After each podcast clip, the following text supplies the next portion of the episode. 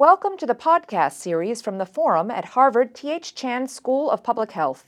You may also watch a video of this event at www.forumhsph.org.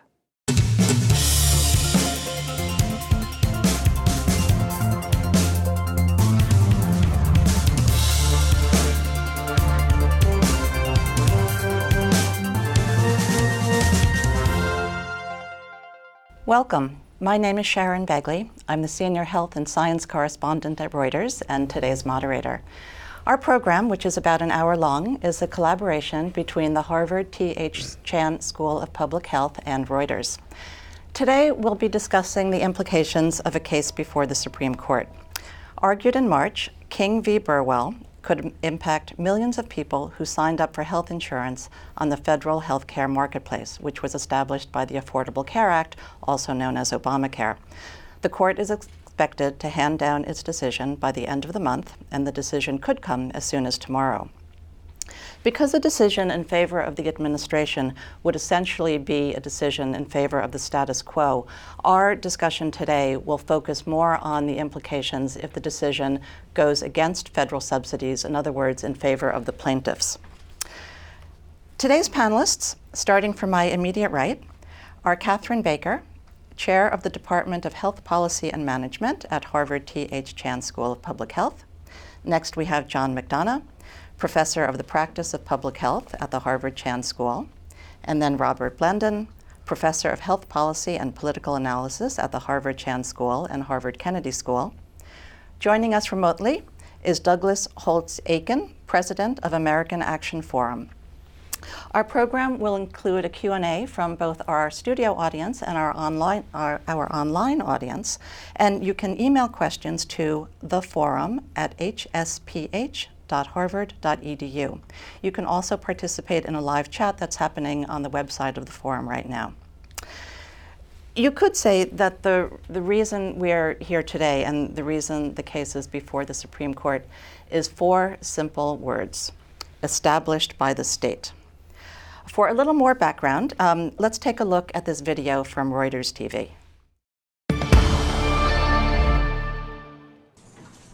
For the second time in five years, President Obama's signature health care law facing a life or death moment in the Supreme Court.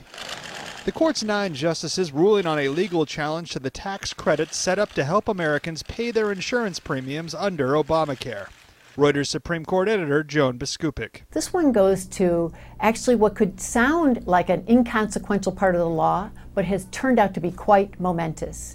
A phrase in the law that says that only insurance purchased on exchanges established by the state would qualify for these tax credits.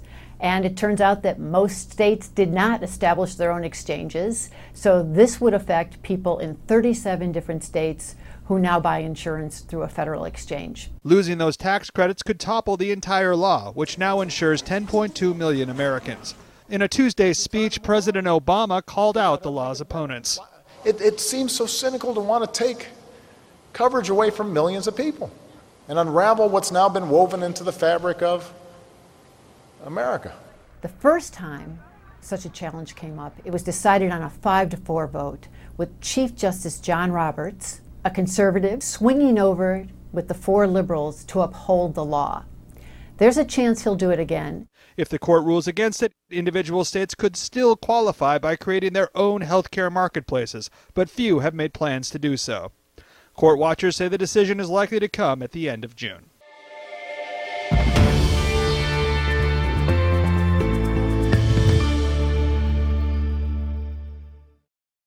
So, Kate, let me start with you. Um, the people most on the line here are, of course, those who live in the three dozen ish states um, who purchased insurance on healthcare.gov. Um, are those the only ones who might be impacted, or do you foresee uh, effects beyond them as well? I think there are several different groups that might be impacted by this ruling. First, of course, as you mentioned, are the people who are getting tax credits through the federally facilitated exchanges. And those are largely low income people, but they're very different across a couple of different dimensions. They're very different participants in different states, different mix of age in different parts of the country, different health mix. So it's a really heterogeneous group of people. Most of the people participating in the exchanges are getting some subsidies, about 72 2% of their premiums are covered by those subsidies. So that group, were the premiums uh, to be unsubsidized, might choose not to or not be able to get insurance. If they're low enough income, they wouldn't be subject to a penalty because the insurance would be seen as unaffordable for them. But they're not the only group that would be affected. There are also other people who purchase insurance through the exchanges who don't get subsidized, or people who purchase through the non group market that's not part of the exchange, whose premiums would also be affected because health insurance premiums are based on the average cost of the group of people who are covered. If the people who stop getting coverage because they lose credits are disproportionately younger, the pool that's left is going to be older and sicker, premiums are going to rise, and some of them may not purchase insurance anymore either. And then, of course, they're the taxpayers who pay for those premium subsidies. If the subsidies were to go away for a large share of states, that would lower the tax cost of the provision overall. And to your point about being able to afford it and young and old, one would expect that if people lose their subsidies, the first ones who would likely say no thank you to their health insurance are those who are already healthy, which would leave de facto people who really desperately need their insurance, i.e., right. are sicker health insurance is most worthwhile for people who know they're going to have high health expenses. Um, Doug, um, you were sanguine actually when we spoke um, before this meeting about any uh, implications if the justices rule in favor of the plaintiffs against the administration. Talk to us, if you would, about the immediate timeline, by which I mean uh, the six months left in this year, and then possibly into 2016. What kind of uh, effects might we see? Uh, sure. Uh, uh, most people expect the decision to be uh, somewhere at the end of June. So let's say they put it out June 29th. Um, at that point, uh, the timeline looks like this. Uh, for insurers, they have to announce by July 1st whether they intend to participate in an individual market next year. So all of those insurers, not knowing what is going to be present in terms of support for those policies, are likely to send out notices indicating that they could withdraw from the individual market. That's going to look like millions of cancellation notices, and that's going to raise the political heat on this considerably. Uh, the Supreme Court, for their part, will have both made the decision and quite likely delayed its implementation. It's typically stayed its decisions for 30 to 90 days. Uh, I'd expect in this case they'd go for the longer horizon, 90 days. Uh, that means that the money keeps flowing through the, the third quarter of 2015 for sure. Uh, our reading of the Affordable Care Act is that they clearly have the statutory authority to pay quarterly subsidies instead of monthly subsidies. So you could pay the fourth quarter of 2015 without any problem at all. That means the money keeps flowing through 2015. And this is all about what happens after. And that brings in the Congress and the president and a lot of politics. And that's what most of, of the fall of 2015 would be. And, and, as you said, the insurers are facing a really, really tight deadline. In fact, some of them have already submitted rate requests, um, yeah. going basically on, on hope alone almost. Um, so, how do you think the insurers well, might. there you go. Um, how, how do you see, and when do you see the insurers scrambling to, uh, to, to deal with a decision in favor of the plaintiffs? Uh, as you said, they have filed uh, their products for 2016 and the, the premiums they intend to charge. Th- that's done. And all they can do is hold on in the aftermath of a decision for King in this case. Uh, they're at the moment trying to design products for 2017 and figure out how to price them. Uh, if there's a ruling for King, all, all bets are off on what kind of pools you'll have out there. Kate Baicker was, was exactly right about this. State by state is going to be different. They have no idea who's going to drop out how bad will be the adverse selection and the, the high cost uh, uh, beneficiaries? They don't know. So they're, they're really in, um, uh, quite frankly, a, a, panic over 2016 because there's nothing they can do but hold on. And, and they're really nervous about 2017. It's an impossible situation to plan for. Sounds a lot of like a lot of fun being an insurer today. Um, so, um, John, Doug alluded to um, what might happen. Um, a, lot of court watchers looking at how the decision might or might not come down talk about a fix. Um, Congress got us into this, again, the four little words established by the state. So Congress could just write a bill um, addressing anything that um, came down as a result of the decision, right? Yes. Congress could deal with this very simply in a one page bill that modified those four words and the issue would go away. And that's the preferred response from the White House and from just about all the Democrats.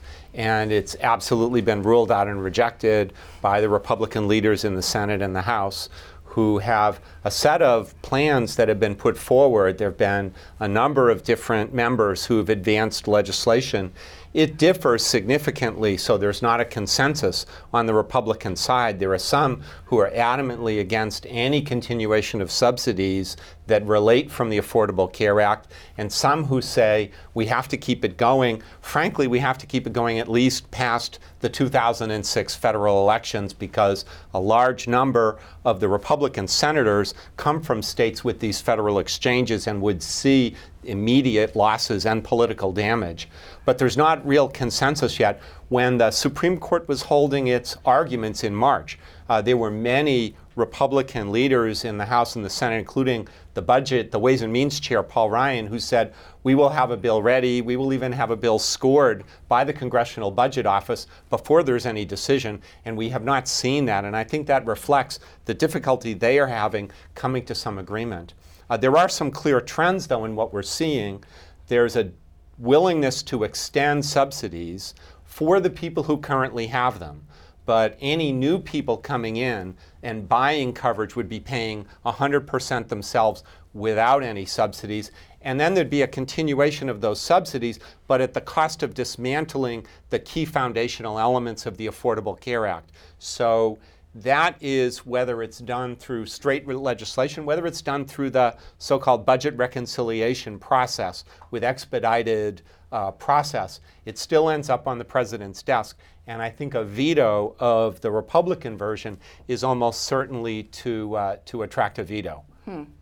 So let me just ask you briefly the states, mm-hmm. also in theory. Um, again, as we said, 34 ish states um, might be in trouble here, or I should say the people in the 34 states who bought insurance and are receiving subsidies um, might be in trouble here. Um, but there are lots of states um, who established their own exchanges. California is good, New York is good. Couldn't Texas also do this? Well, the, they could, but again, like in Congress, there's diversity. So there are some states who are already, and the two most recently are Delaware and Pennsylvania, who are advancing and saying we want to set up our, get ready to set up our own as quickly as possible.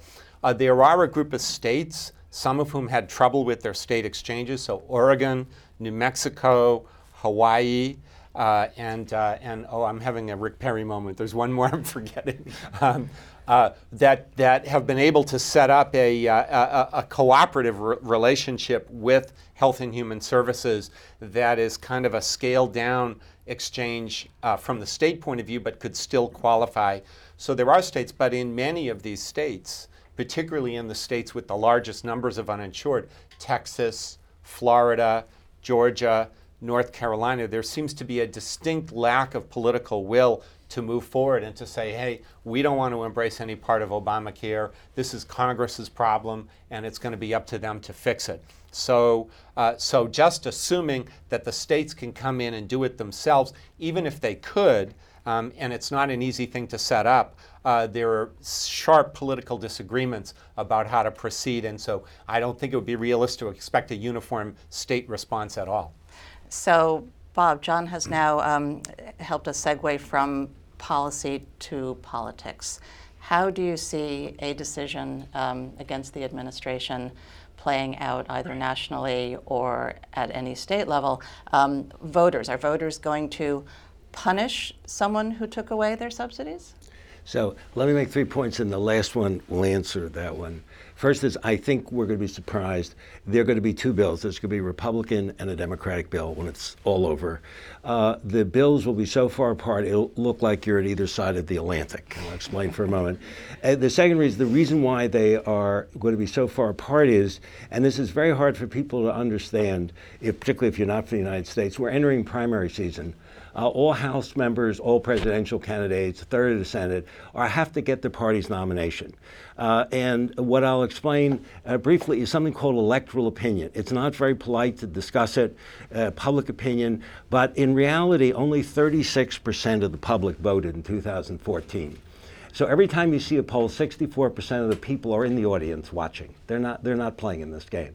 The primaries will have a subset uh, of those 36%. And so if I'm running for any of those offices, that's where I am. And if we could just show a PowerPoint one second, I promise we're not going to fill this up. Okay, all you have to look at is the bottom of the top. So these are actual voters in 2014. What do Republicans want done with the bill? Uh, uh, repeal it, replace it, scale it back. Democrats at the top love it, implement it, enlarge it. So now you're running in a primary. The primaries start this month. Uh, essentially, the campaigns. Where are the candidates going to be? They're going to be there. However, I'll say in a second, the Republicans, and I'll show you in a minute, uh, will find that subsidies to somebody is popular. So they will have a bill which basically will say get rid of the mandates and then we'll have subsidies. The Democrats will just fix the four words.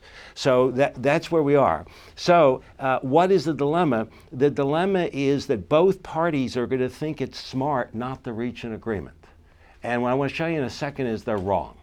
And so we could miss what would be a temporary agreement. The Republican bill will only carry subsidies through the election. There's no permanent fix. They'll just say, let's pretend this is a Middle East peace temporary agreement.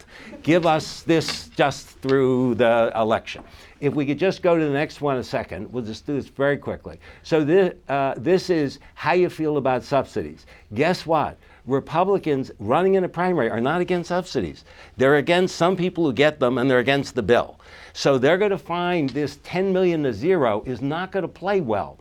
There will be somebody in Iowa, tears will be in your eyes. You will look at them and say, It's not fair. She works three jobs, she has six kids. How can she lose her subsidy? So they will not find it possible to get rid of subsidies. Here's the problem, and then I, will quit in a second about why the parties uh, are going to be wrong. Next slide, if we can. Uh, so, uh, uh, and this I have to uh, take some credit for an error. The polling that's going on has not been very helpful. It is what I call uh, one tail polling. It says you get rid of the subsidies, should we continue them? Yeah, do it. Uh, there's no second option. So here you throw in a second option. Uh, keep the law after the case. Let the states decide. Half the people move right over. Guess what? The half to move over Republicans or independents. So what's going to happen is both parties are going to think this is a win for them. We're not going to. President's going to say I'm going to veto it. Republicans are going to say we're going to run on a compromise. Both of them will be wrong. They will not gain. They will lose. What's too bad is that we actually could reach a compromise through the election. And that's what people who care about this issue should work on. Finding some interim compromise which says, let the election settle this, but don't for 2015 and early 2016 take it away from everybody. Give them a COBRA for a year, settle this after the election. Doug, I wanted to ask you about what seems to be a challenge of sort of squaring the circle. If roughly 80% of the 6.4 million or so people whose subsidies could vanish as a result of a Supreme Court decision um, cannot afford individual health insurance. But the individual mandate remains, right? That's, a, that's the key part of Obamacare. Um, can you see anything that the insurers might do, obviously with the consent of the administration, to perhaps go back to offering a catastrophic plan, something that um, the ACA said no to. Um, but currently we have, was it gold, silver, bronze plans? Could there be a copper plan in our future, something that would make, that would allow unsubsidized coverage to be affordable to more people? Um, you know, in the end, there's the the key fact that the administration has tremendous latitude in setting its so-called enforcement priorities, and so while it cannot bless something as being illegal, it can simply not have the time or resources to investigate it and find out that it's illegal and should be banned. And so uh, you could easily imagine um, less rigorous enforcement of the individual mandate itself, uh, make it a lower enforcement priority at the IRS. You could easily imagine uh, products that um, had previously existed being put back into place under uh, an extension of the grandfather clause uh, for plans that, that are not ACA compliant. Th- there is a lot of administrative wiggle room. Uh, none of that, I think, helps them politically. Those are exactly the same kind of actions that have maintained the political heat over the Affordable Care Act. But as a matter of uh, actions in a desperate situation, you can't rule any of it out.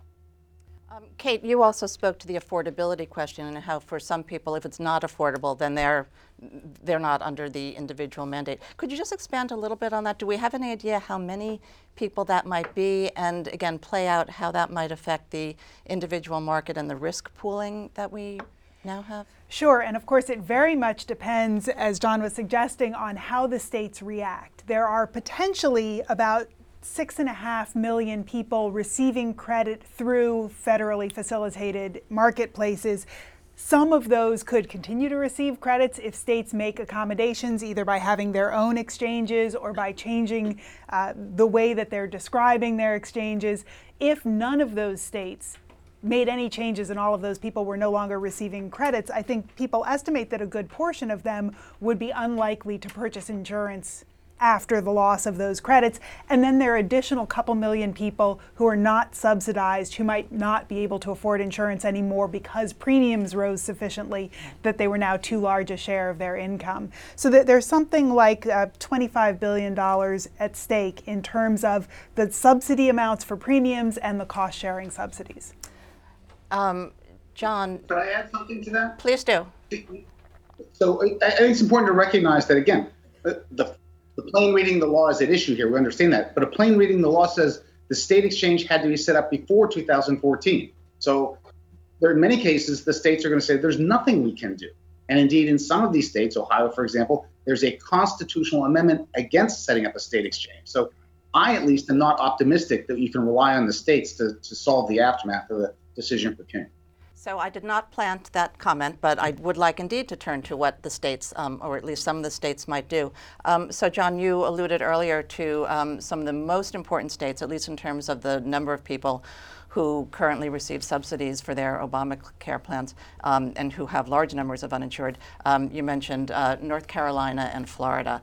Um, both states, uh, neither of which are Louisiana or Texas, um, but lots of people um, and somewhat divided politically. Um, I wonder if you could look in your crystal ball and tell us what you think could happen um, and just what the, uh, the legal possibilities are. As, as Doug just said, the law says, you know, the, the, the, the time has passed. You can't set up an exchange. What might be possible at the state level, both politically, if possible, and um, just in terms of the, the law as it exists. So, where there is uh, political opposition, lack of support to do anything um, in states such as Texas and Florida, North Carolina, Georgia, some of the others, then the likelihood of anything going on there to be helpful to those folks in that state is, I would say, almost off the radar screen. Um, and then the question is other states where there may be some interest in finding some accommodation. Then the question is in some of those states, there's actually been constitutional amendments passed to prohibit the legislature from moving forward and the governor to do anything. So if those don't exist and there is some political desire to do it, then there may be some options. Uh, the Obama administration has been pretty assertive saying there's nothing that they can do differently than what is already out there. Part of that may be strategic in terms of not giving the Supreme Court justices a sense that there's an easy out and they can rule for the plaintiffs and the administration can take care of it. And some of it, there may in fact be some things up their sleeves that they just haven't disclosed at this point. We'll have to see. Uh, there's been no dialogue or conversation going on anywhere in the administration indicating that they're looking for a plan B. So I'd say it's a really unsettled piece, and the main focus of action will, will not be in the states as a whole, but will be very much in Congress and in Washington, D.C. And, and I want to talk, uh, turn to Bob in a second about the states as well, but um, John, you had also uh, raised the possibility of a reconciliation bill. If you could explain a little bit more about what that might offer. So, reconciliation is just an expedited way for a bill to go through Congress so it's not subject to a filibuster. It only needs 51 votes. It's a time limited debate. It's also only restricted to things that have a direct impact on the federal budget. But it is a way to get something through Congress.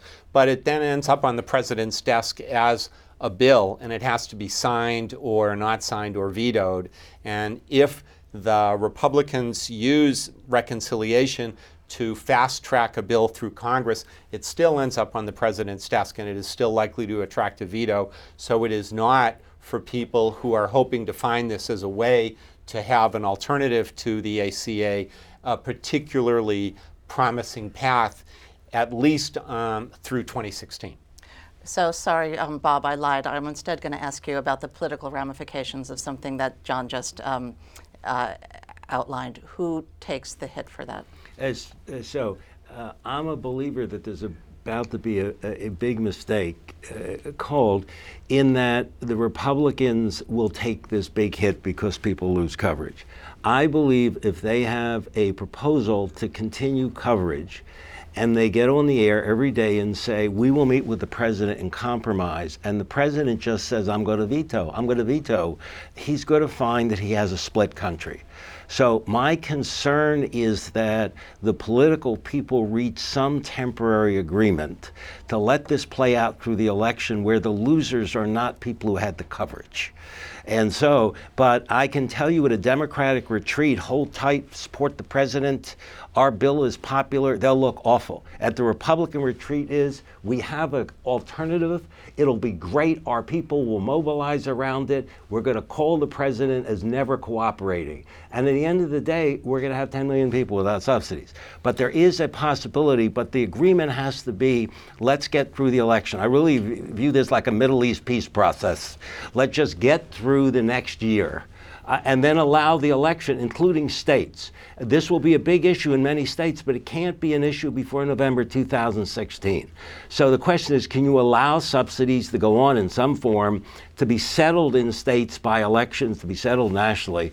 And it's not clear to me how that's going to play out. And there's and one critical element of that decision, which is not readily apparent but highly important, is if subsidies go on, do you allow new people to enroll? Okay. Because if right. you don't, then you start to see the degradation right. of the risk pool that will make premiums go up, and you start to see it begin to fall apart at the seams. And about half of the people who enrolled in 2015 were, in fact, new entrants into the exchanges. So that would have a direct effect on any new entrants in 2016. And I think much more hidden is the indirect effect on other people whose premiums go up. They're less readily identifiable than people who lose their credits, but it may have a profound effect on their ability to purchase affordable insurance as well. Mm-hmm. That's right. So, Kate, let's keep talking about some, some of those people. Um, as, as Bob has, has pointed out, they uh, might not get to the polls every two years or perhaps even every four years.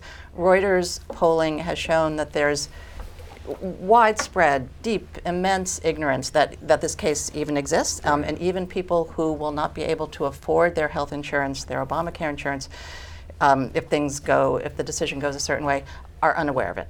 Um, but one would think that one uh, group of people who are aware of it are healthcare providers, especially hospitals. When the law was going through, the hospital associations kicked in hundreds of billions of dollars in reimbursement cuts because they expected all these great new paying patients to show up, right?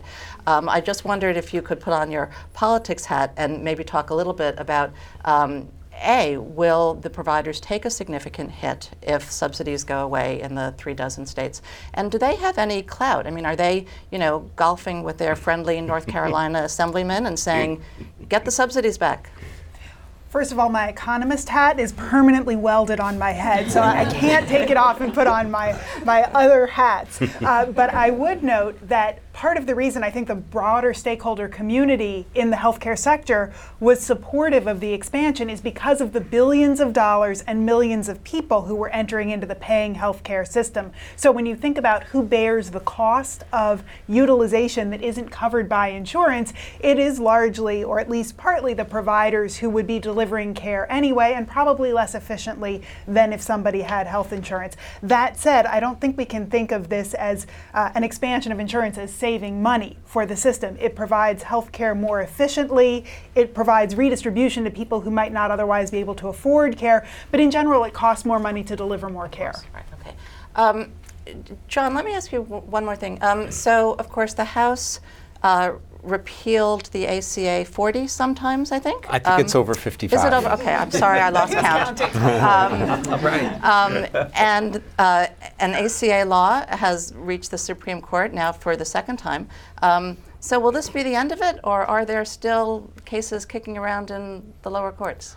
Well, there are cases kicking around. Most of them don't have major impact on the law as a whole. There's one in particular that is drawing some attention, and the impact of an unfavorable decision in that case, which is still down at the district court level, so a long way to go, would be to eliminate the cost sharing subsidies for people in all of the exchanges, state and federal. Uh, those folks are between uh, 138 and 250 percent of the federal poverty, so about 15 to 30 thousand um, dollars. Uh, that had just its first hearing in the district court uh, a, a, few weeks ago, and uh, some were surprised that the judge was far more interested in that complaint than I think people had anticipated. So if there's one on the horizon, I think that's it. There are other continuing cases around contraceptive coverage and other kinds of rules that are significant but are not kind of life threatening to the structure of the ACA as a whole. I want to get to questions um, in just a minute. I want to ask one final question of our panelists. Um, Doug, let me go back to you. Um, if the justices rule in favor of the plaintiffs against subsidies in the federally facilitated marketplace states, is that, is, and there's no fix, as we've been discussing, is, does that gut Obamacare? Is there any significant element of it that is left standing? Uh, I do think it's a big blow to the, the, the, coverage expansions. There's no doubt about it. But there was a lot more to the Affordable Care Act than just coverage expansions through the exchanges. You still have the Medicaid expansions, which were uh, a bulk of the enrollment increases in, in, the United States and a big um, impact on the uninsured. Uh, there are uh, a, host of uh, pieces of the regulatory regime which would still be in place, medical loss ratios. There's a, a vast infrastructure for delivery system reform that will remain in place. And, and some of those significant things are, are what's going to go on in payment systems in other parts of the federal health programs, notably Medicare. So uh, it is by far uh, not a repeal of the Affordable Care Act, that's for sure. Let me just go down quickly from the far end. Um, Bob, can the, the president leave the White House in January 2017 if this happens and still be proud that he has reformed health care in this country? Uh, so, if it looks like it's falling apart and there's uh, this will turn out to be one of the major issues in the campaign. So he really ha- finds himself as a Democratic presidential cheerleader here. Uh, if, if, his candidate wins, whoever that is is going to say, I'm going to fix this and we're going to go on. But he's going to be watching with the opponent saying every single day on television, this was a mistake and we're going to dramatically change it. If it turns out to go the other way, it's going to be a piece of history that will not look the way it was when it was mm. enacted. So the election matters. John, quickly, death blow or a lot of the ACA, enough of the ACA remains? So, uh, so the uh, Affordable Care Act has 10 titles. Um, all of the things that we're talking about here are just in Title One. So there are eight other significant titles, including the Medicaid expansion, which is covering a significant number of people, even with the non participating states. Uh, Title III is massive changes to Medicare and to the uh, medical care delivery system that are really starting to take root in some important and impressive ways. Accountable care organizations, the uh, penalties on hospitals with high rates of readmissions and hospital acquired conditions. So there's a lot more in the House of the ACA that stands. Uh, this is a fundamental blow to one of the fundamental features of it in terms of uh, the folks who don't qualify for Medicaid but have income that still makes them vulnerable. So, uh, but, uh, but I agree with Bob. Right now, the presidential election, Obamacare is there, but it's just kind of hanging like a picture site. It's not really a fundamental driver. Uh, an adverse decision to the government makes this a fundamental issue in the 27 2016 campaign.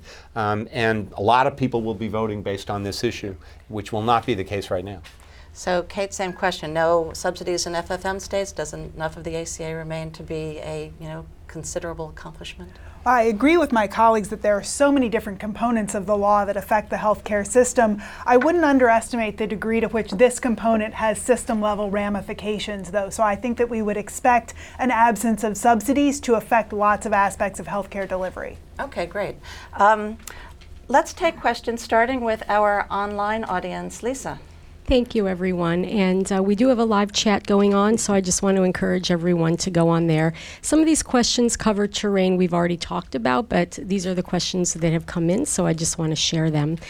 Uh, the existing subsidies have incentivized healthy people to buy insurance, bringing down premiums due to an increased sharing of the health burden. If the SCOTUS rules in favor of King, are healthy people in states without subsidies likely to stop buying insurance? And what imp- impact would that have on the individual health insurance market? Kate, you sort of addressed that one. Take another crack. Uh, yes, just to reiterate, I do think that that would uh, the absence of subsidies would very much affect risk pooling. People make a decision about whether to purchase insurance based on what income they have available, how much the insurance costs, and what benefit they think they'll get out of the insurance in terms of the health care that they might need. When the subsidy is not there, it becomes a better proposition for people who are sicker than it is for people who are healthy. And the subsidy and the mandate really work hand in hand to generate that risk pooling of the sick and the healthy. The absence of the subsidy might lead to serious degeneration of that pooling. But let's not forget that you will still have mothers telling their 27 year old healthy kids to buy insurance. Um, Lisa, so another, another, online question? Yes, well, another follow up question to that. Uh, someone had asked if it was reasonable to expect people who were previously receiving the subsidies to finance their own coverage without them. So I think that that's a question that will remain to be seen. Um, yes. Um, Here's another question. I saw an article in the Huffington Post yesterday that said more than seven in 10 people have heard nothing at all or only a little about King versus Burwell, and that those who say they've heard nothing outnumber those who have heard something by two to one. This gets to some of the polling. What do you think are the implications of this lack of awareness among Americans should the case prevail? Won't it backfire on the Republicans when millions of people are suddenly without coverage and seemingly taken by surprise? Bob, you've looked at that. Uh, so it, it, it's correct that we're having a surreal discussion here. Most people have no idea what we're talking about. I mean, it's, it, they just don't follow that. Uh, uh, for that, uh, what when millions of people without coverage, this will become front page. People will pay a lot of attention. The difference is, which people are having trouble with, there will be a Republican option. They will be on television and they will say, We have a vehicle for doing this. Change the bill we hate. And the person who can't follow this is going to say, but they have a bill that would keep subsidies going. And she has, the president has a bill. So it's not at all going to be clear. And that's what really worries me. The idea of blaming a party works well when the other party sits there like this and there's no proposal. But if there are two proposals, it's very hard to politically sort out and for and that's going to be there. But everybody's going to see, as John says, it's going to push it right in the presidential election. But it's not going to be clear uh, who is most to blame the president for not compromising or the Republicans for just not adding the four words back? Um, we can take questions in our studio audience as well. If you have one, just please raise your hand and the microphone will come to you. Um, and it, while we're waiting for anyone to get their question together, um, Lisa, did we have anything from? Did, I do see a question back Great. here, so. Thanks. Um, Dr. Baicker, if we look at some of the Republican proposals that would elongate um, subsidies uh, but not allow new people to receive subsidies and would repeal the individual mandate, about how long can we expect before this sort of death spiral kicks in? And will we see premium increases right before the November elections? So that's a, a, great question and one that's very difficult to answer, and I don't know if Doug would also have a view on that.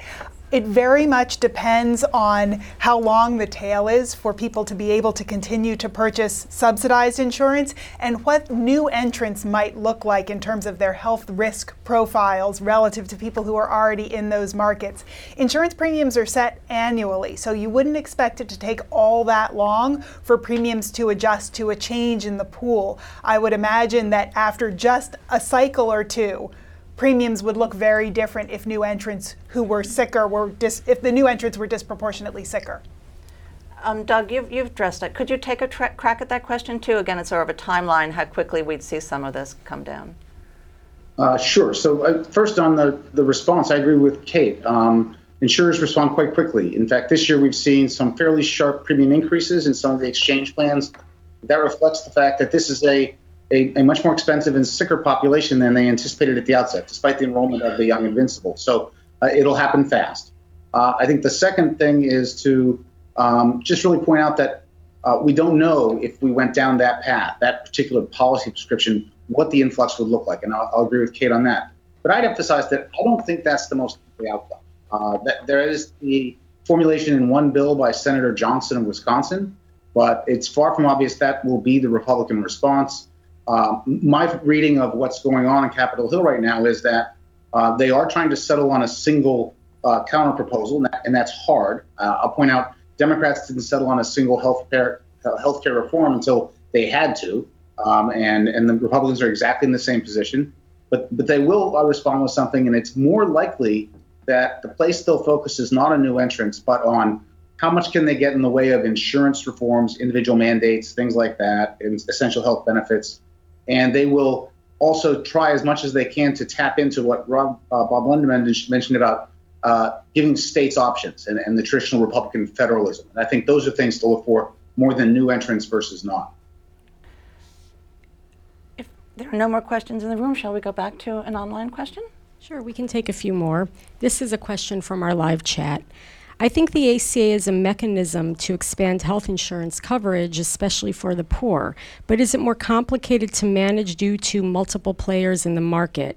Is it not good to consider national coverage of health insurance? So, single payer, national plan, Canada. Who wants to take a crack at that? Go for it. It would be simpler.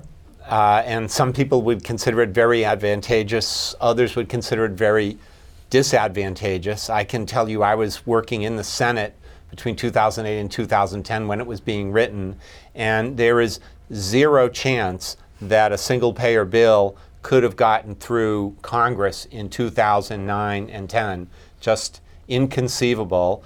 Uh, the law that got through is probably the most progressive law that was possible in Congress and would be absolutely impossible to get anything even close to that in the current environment. So, whatever you think about it in terms of its policy value, it was a political non starter. Uh, and if people had, like my boss, Senator Kennedy, had pushed for that, nothing would have happened.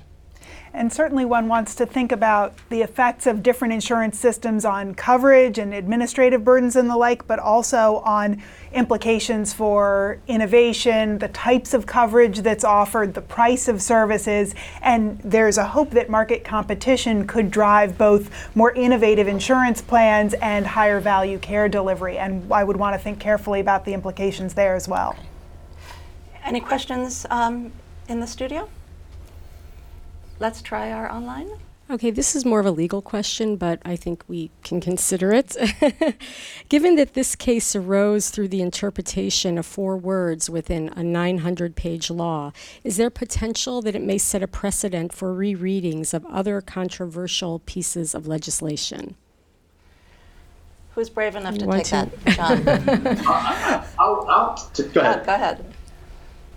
No, I, my understanding of this um, is uh, that this is, in fact, a case of administrative law. Uh, and so the first uh, um, test is a plain reading of the legislative text. Is it clear what it says?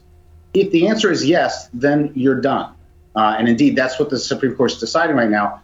If it's not clear what it says, then you can move to rulemaking, as the IRS did, and interpret the intent of Congress and decide to pass out uh, subsidies in the Federal Exchange.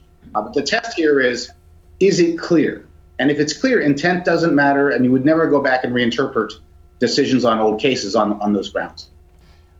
On the, yes, I, I, I, think Doug is absolutely right. And I think, though, there are other things to keep in mind, which is that if there is a ruling for the plaintiffs, um, many of the justices, including some of the justices on the conservative side, would be doing damage to some of the significant precedents that they have supported many times in the past, including, and I'm, I'm quoting Antonin Scalia, not from an opinion, but from a text he wrote, quote, interpretation always depends on context Context always includes evident purpose, and evident purpose always includes effectiveness. So, I mean, there, there's, there are many, many examples where the justices have said, you never just take a few words in isolation, you always look at context. So that's number one. But the other thing is also there's a decision that goes back to the early 1980s called the Pennhurst decision. And basically, what that ruling, that decision said was that states must have ample and clear warning of the consequences of new laws that would affect them. And that does not include, quote, surprising states. I think it's fair to say that at least 35 or 36 of the 37 states are mighty surprised that they're in this position, and there's a long paper trail that indicates that they had no idea when they opted for the federal exchange. So the Supreme Court, if they do go uh, for the plaintiffs, are going to be doing some, they're going to have some explaining to do unless they repeat what they did in Bush v. Gore and say this accounts for nothing in terms of a precedent now or in the future. Yeah, can, can I add on to that? I think that's actually very interesting. You know, people are always looking for what's the wiggle room for the Supreme Court here, right? It sounds like it's just a black and white case and they have no wiggle room. So Wiggle room number one is they make a decision, say this never applies to anything ever again. Thank you very much.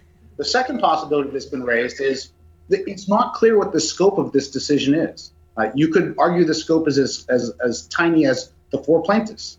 Yes, King, King uh, wins, and those four plaintiffs cannot get subsidies in the federal exchange. or you could argue or you could argue it's it's 37 states, the broadest interpretation. And there are numbers in between, depending on states that tried to start up an exchange and failed and then went to the federal government.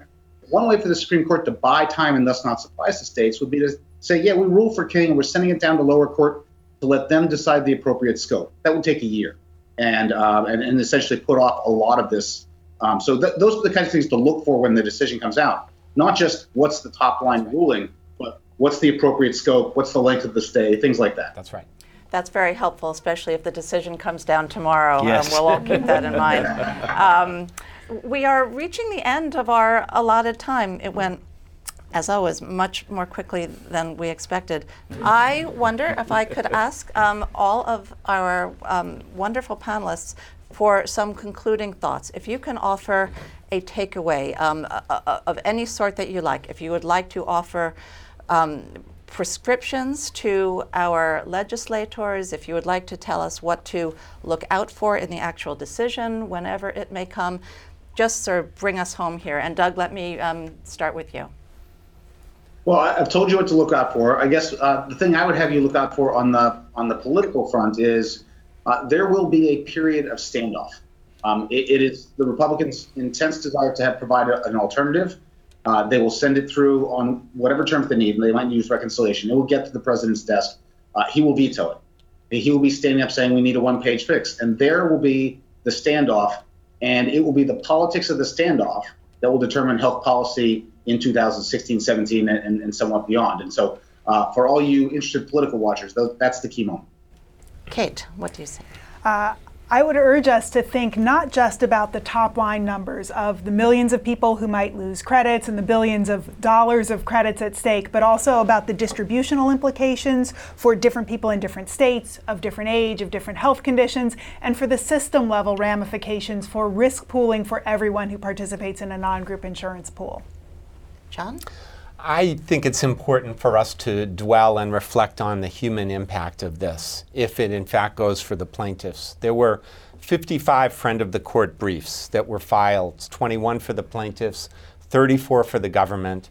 Uh, there's one uh, which I, which I co signed, which was introduced by the 22 of the deans of schools of public health from across the United States. And it was based on the research of our colleague Ben Sommers uh, looking at the actual impact on saving lives from the Massachusetts health reform experiment that I have not seen challenged in any way. Uh, and the estimate from that amicus brief from the deans is that if the law passes and up to more than 8 million people lose their health insurance, that that will result in about 9,800 people dying per year in the United States who otherwise would not have died.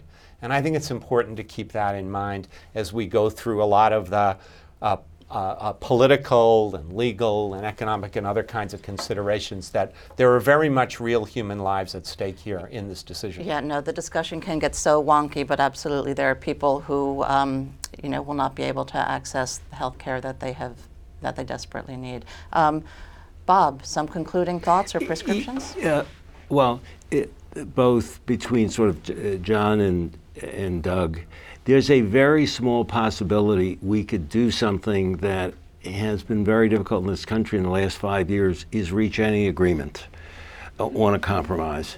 Uh, and so we cannot do a trade bill this week which there was more agreement. At the same time, it's important to realize that you could do a COBRA bill that would carry these people through the election, that would not preset what the future would really look like. And it's not just Republicans who will keep that from happening. And so I, I follow a world where Democrats, the president vetoes is the first word out of their mouths. Uh, as distinct from what does it take to get the 10 million here covered for a year and then settle this in the next election. So my appeal is to get away from the veto pens and the this pen and I'm going to lie down the street pen uh, and say there's a chance to move this in an interim basis so we can settle this without the people that John are talking about waking up six months from now with no coverage. But that requires a degree of political skill that we have not seen in this country in the last years from your lips to John Boehner's and Mitch McConnell's ears. Um, That's my problem. you have been a wonderful audience. The conversation continues at the forum's website, um, forumhsph.org. Thank you again.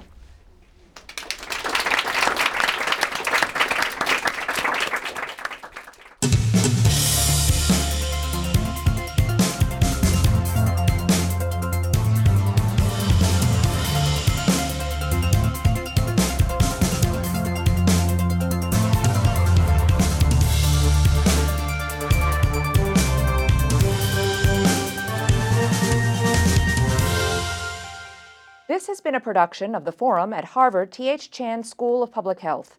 You can find the complete video of this event and post your comments at www.forumhsph.org. Thank you for sharing the forum.